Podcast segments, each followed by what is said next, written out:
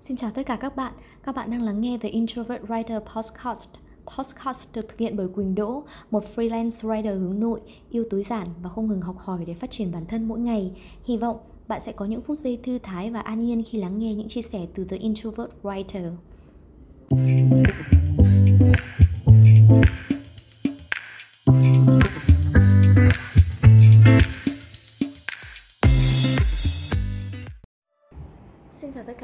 Chào mừng các bạn đã quay trở lại với The Introvert Writer Podcast. Vậy là nửa năm thì cũng đã trôi qua rồi. Nửa năm qua thì bạn đã làm được những gì? Mình đã hoàn thành được một vài mục tiêu trong khi số khác thì vẫn còn đang dang dở. Dù vậy thì mình cũng đã nhận được rất là nhiều điều có ý nghĩa chỉ trong 4 tháng ngắn ngủi gắn bó với công việc freelancer. Trong một bài viết trên Facebook cá nhân, khi chia sẻ quyết định theo đuổi công việc này thì mình đã nhận được tin nhắn từ một vài người bạn bày tỏ mong muốn tìm hiểu thêm về công việc tự do gần đây thì mình nhận được thêm rất là nhiều câu hỏi về vấn đề này từ các bạn độc giả của The Introvert Writer vì vậy nên là postcard này mình muốn dành cho tất cả mọi người, những ai mà muốn bắt đầu một công việc tự do thì hãy cùng mình nhìn lại cái hành trình mà mình đã đi qua và những bài học mà mình đã rút ra được trong suốt 4 tháng làm công việc tự do này nhé. Việc freelancer dưới góc nhìn của bản thân mình.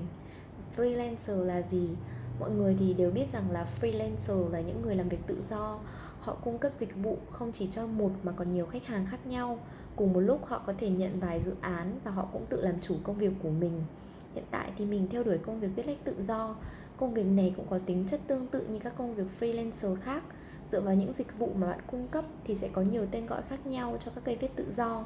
Ví dụ như content writer thì là những người sản xuất nhiều loại nội dung khác nhau, bao gồm bài viết trên blog, website, ebook, sách trắng, ghostwriter hay còn gọi là nhà văn ma. Thì họ là những người được thuê viết mà không được ghi nhận tên tuổi trên tác phẩm. Copywriter chuyên viết về những nội dung với mục đích quảng cáo PR cho sản phẩm nhằm tăng tỷ lệ chuyển đổi cho doanh nghiệp. Vậy công việc freelancer có ổn định hay không? Nhiều bạn hỏi rằng là từ bỏ công việc để viết tự do thì có mạo hiểm không? Kinh tế có ổn định không? Mình nghĩ rằng là trong cái từ tự do thì đã bao gồm những hàm ý không ổn định, bởi vậy nên các bạn băn khoăn về điều đó. Tuy nhiên thì mình cũng muốn nói thêm về chữ ổn định.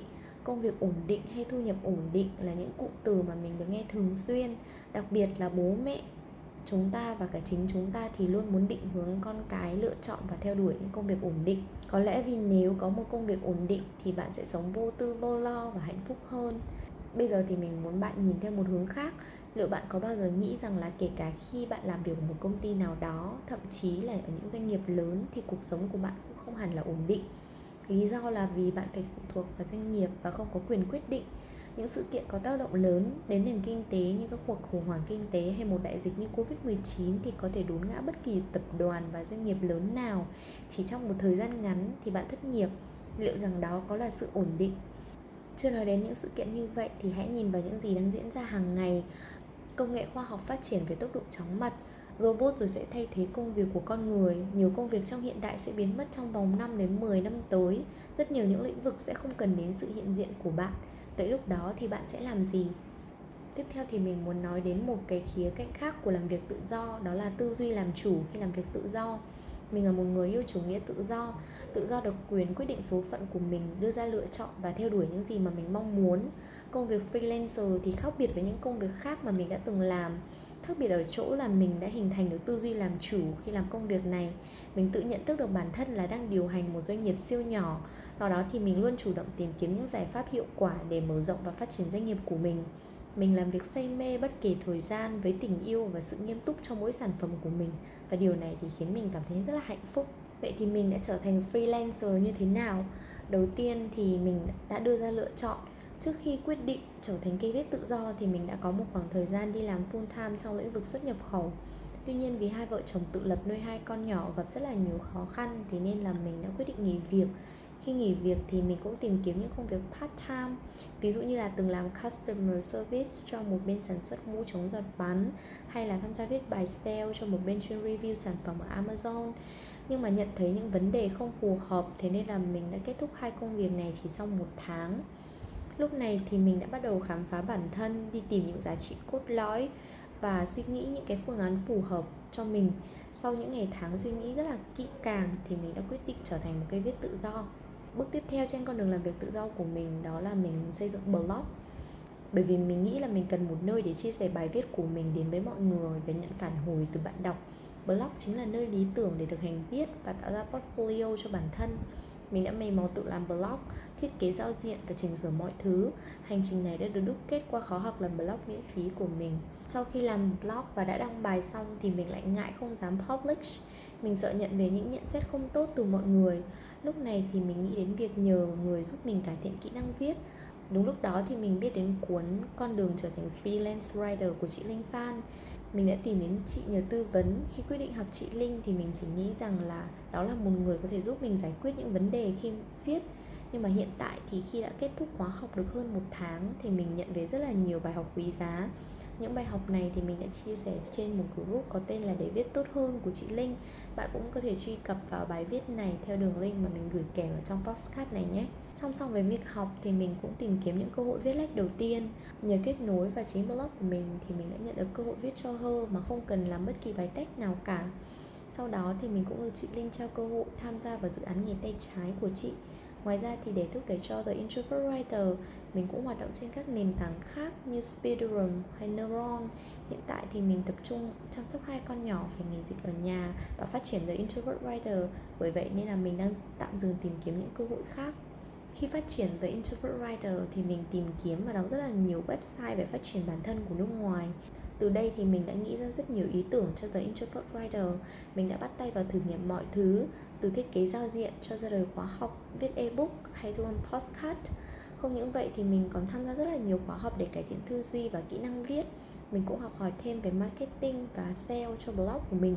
Dự án cá nhân chính là nơi mà mình có thể thử nghiệm mọi ý tưởng và trao dồi thêm kỹ năng của mình.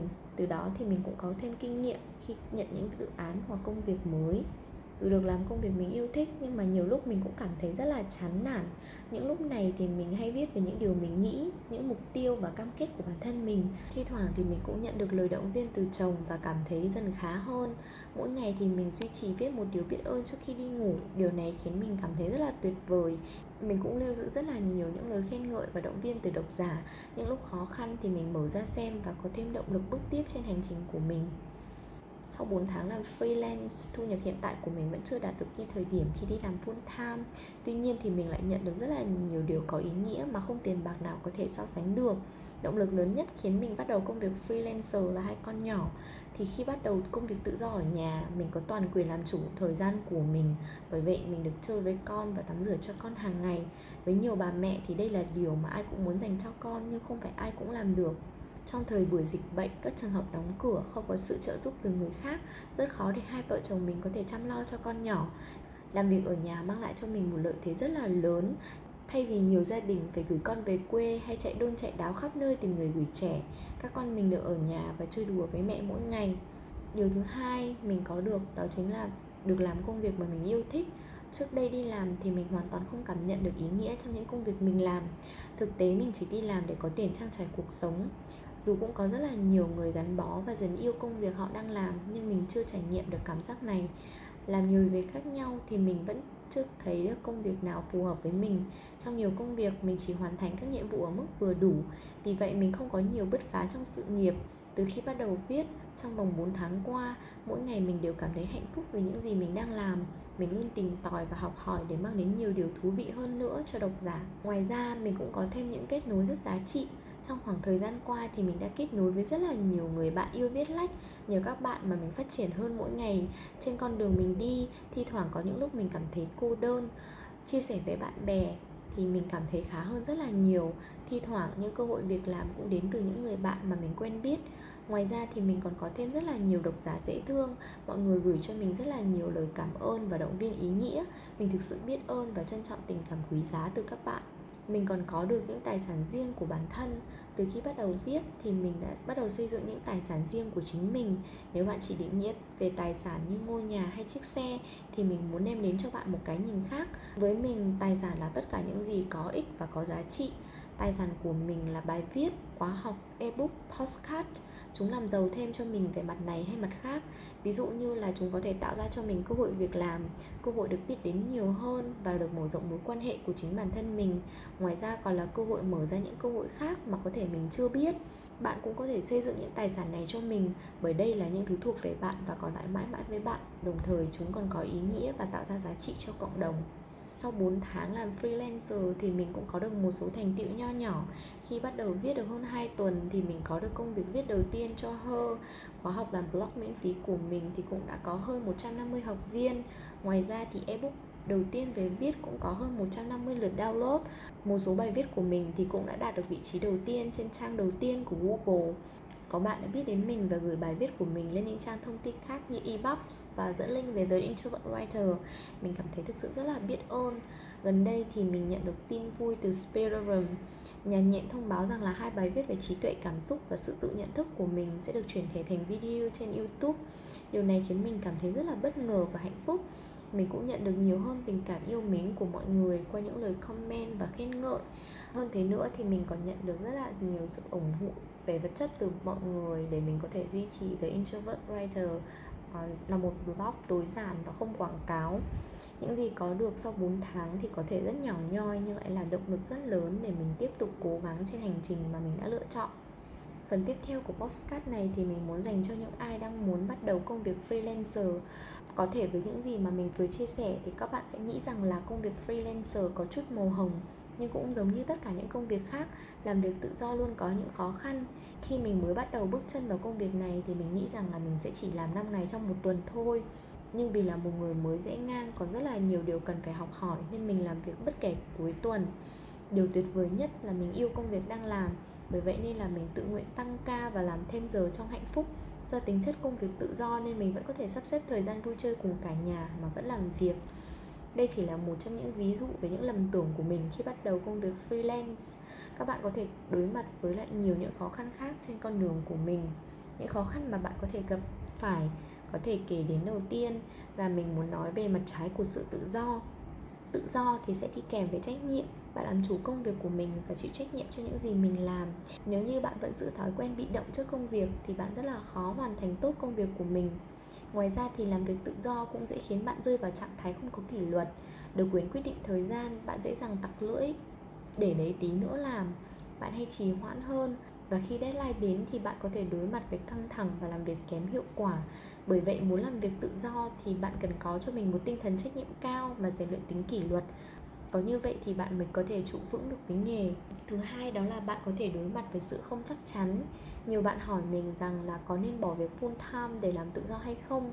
Bạn cảm thấy không chắc chắn về tương lai. Luôn tự hỏi liệu mình có thể kiếm đủ tiền trang trải cuộc sống của cả gia đình. Bạn cũng không chắc chắn về chính bản thân mình, liệu mình có đủ dũng cảm để theo đuổi nghề này đến cùng hay không. Thì mình luôn trả lời với các bạn rằng là khi không chắc chắn thì chúng ta luôn có thể thử. Hãy nhìn cuộc đời dưới lăng kính thí nghiệm bạn vẫn có thể vừa đi làm và vừa bắt đầu viết lách. Khi bạn thực sự thử thì bạn mới có câu trả lời cho chính mình. Không ai có thể quyết định thay bạn được chỉ có bạn mới là người chịu trách nhiệm với cuộc đời mình. Khó khăn thứ ba là có thể bạn sẽ phải đối mặt với rất là nhiều nỗi sợ. À, khi bắt đầu thì sẽ luôn có nhiều nỗi sợ hiện hữu trong tâm trí bạn. Với mình thì đó là nỗi sợ viết không hay sợ mọi người không đọc những gì mà mình viết. Mình còn sợ cả những sự không chắc chắn phía bên trên nữa. Hơn hết là mình sợ những gì mình làm là không có ý nghĩa gì cả nhưng mình vẫn tiếp tục đối mặt với nỗi sợ và học cách vượt qua mỗi ngày. Mình nghĩ rằng là chỉ có như vậy thì mình mới có thể trở nên tốt hơn và hoàn thiện hơn. Do what scares you là khẩu hiệu của mình. Mỗi một lần đi qua nỗi sợ thì mình trưởng thành hơn rất là nhiều. Bạn cũng có thể đối mặt với sự cô đơn khi bước chân vào công việc tự do thì mình bắt đầu cảm nhận được sự cô đơn, Rồi nhận được sự động viên và ủng hộ rất lớn từ chồng. Nhưng những người khác như bố, mẹ hay họ hàng thì lại không hề hiểu được công việc mà mình đang làm. Mọi người thấy mình ở nhà chăm con và nghĩ rằng là mình vô công rồi nghề là một người khá nhạy cảm thì thi thoảng nghe loáng thoáng những cái thở dài từ mẹ hoặc vài câu nói mỉa mai từ họ hàng hay những lời khuyên nghĩ cho mày nên mới nói thì mình cảm thấy lạc lõng và thi thoảng hoài nghi về chính mình.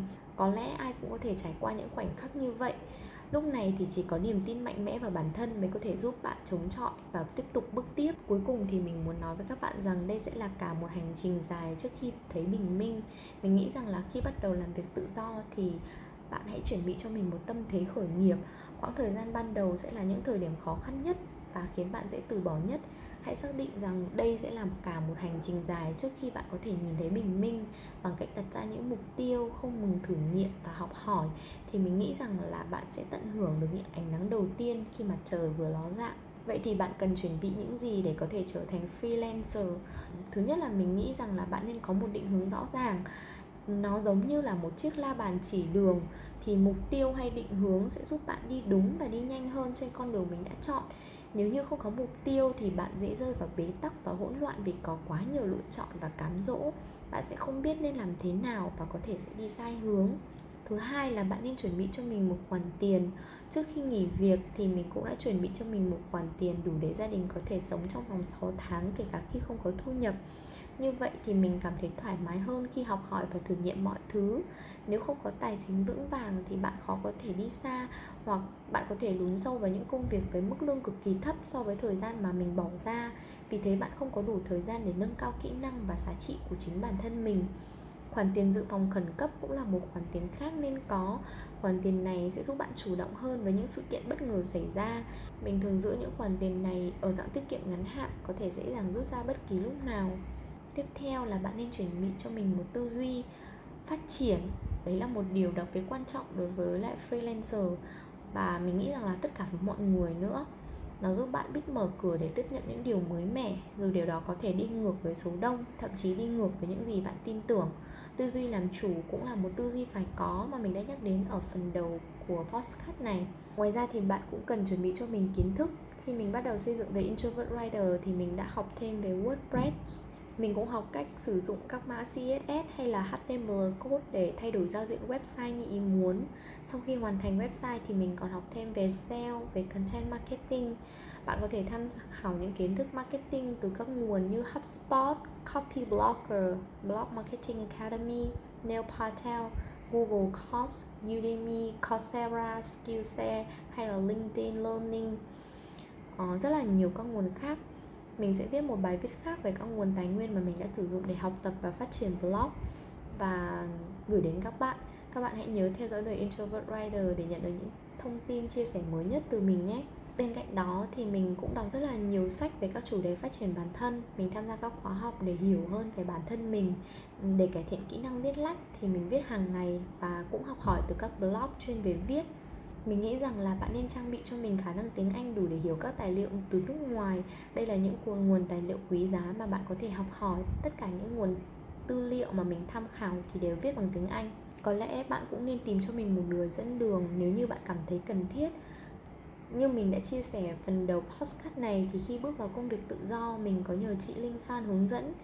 Một người dẫn đường thì sẽ giúp bạn định hướng đi nhanh hơn và hiệu quả hơn. Mình nghĩ vậy người dẫn đường còn là người mà luôn ở bên bạn và truyền cảm hứng cho bạn mỗi khi bạn đối mặt với khó khăn. Bạn có thể tìm cho mình một người dẫn đường phù hợp, một người cố vấn phù hợp với những cái lĩnh vực mà bạn lựa chọn và đề nghị họ giúp đỡ. Gần đây thì mình có tư vấn cho bốn bạn độc giả về con đường đến với công việc tự do và phát triển bản thân.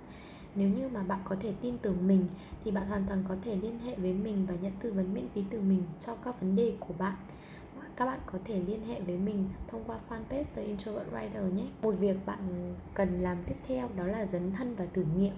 Mình nghĩ rằng là để biết điều gì đó có phù hợp và hiệu quả với bản thân hay không, thì cách tốt nhất chính là thử nghiệm. Chỉ có thử thì bạn mới biết được đâu là câu trả lời cho câu hỏi của chính mình. Những trải nghiệm của người khác chỉ là để tham khảo, bởi họ không phải là bạn. Họ không có những giá trị, tính cách, sở trường và lối tư duy giống với bạn bởi vậy nên là đừng ngại dấn thân và thử nghiệm sau khi đã chuẩn bị kỹ càng mọi thứ. Cuối cùng thì hãy kiên trì để thành công. Nếu như bạn đã thử nghiệm và nhận ra được những thay đổi tích cực trong cuộc sống của mình, thì lúc này bạn đã có thể đưa ra lựa chọn. Một khi đã lựa chọn, thì hãy kiên trì để có thể hái trái ngọt. Nếu như mới bắt đầu một hai tháng mà đã bỏ cuộc, thì có lẽ là còn quá sớm. Sao không cho mình hẳn một năm gắn bó với những gì mình yêu thích trong thời gian đó thì hãy nỗ lực hết mình cho những gì mà mình theo đuổi. Cảm ơn các bạn đã theo dõi đến đây. Chúc các bạn sẵn sàng dấn thân trên con đường vạn dặm mà mình đã lựa chọn. Và hẹn gặp lại các bạn vào The Introvert Writer Podcast thứ bảy tuần sau.